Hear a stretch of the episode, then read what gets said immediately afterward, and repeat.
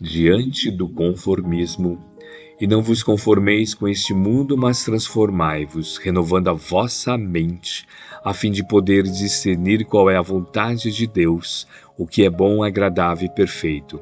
Romanos capítulo 12, versículo 2. A conformação e conformismo.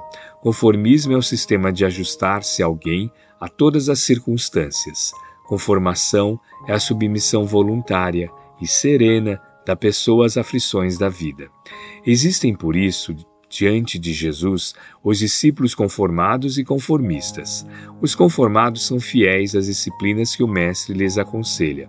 Os conformistas, porém, adaptam-se mecanicamente às convenções e ilusões que lubrificam os mecanismos das conveniências humanas confessam respeito ao Cristo, mas não hesitam no desacato aos ensinamentos dele quando se trate de preservar o conforto material excessivo em que se amolecem. Dizem que Jesus é a única estrada para a regeneração do mundo. No entanto, esposam qualquer expediente da maioria em que a astúcia ou a clandestinidade lhes favoreçam o interesse individual. Adotam exterior perfeito nos templos e diretrizes não declaradas do intercâmbio com o próximo.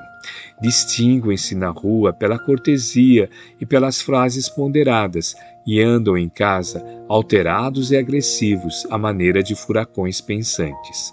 Entendamos desse modo o sábio apontamento do apóstolo Paulo, aprendendo a suportar com paciência os enganos do mundo, sem nos acomodarmos com eles, certos de que é preciso manter infalível lealdade à aplicação dos preceitos evangélicos, a fim de que se nos renove o entendimento.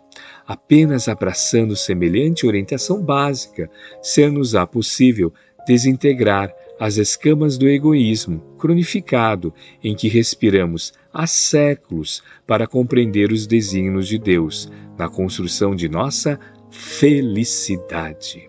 Emmanuel, Psicografia de Francisco Cândido Xavier, obra Reformador, março de 1963 página 62.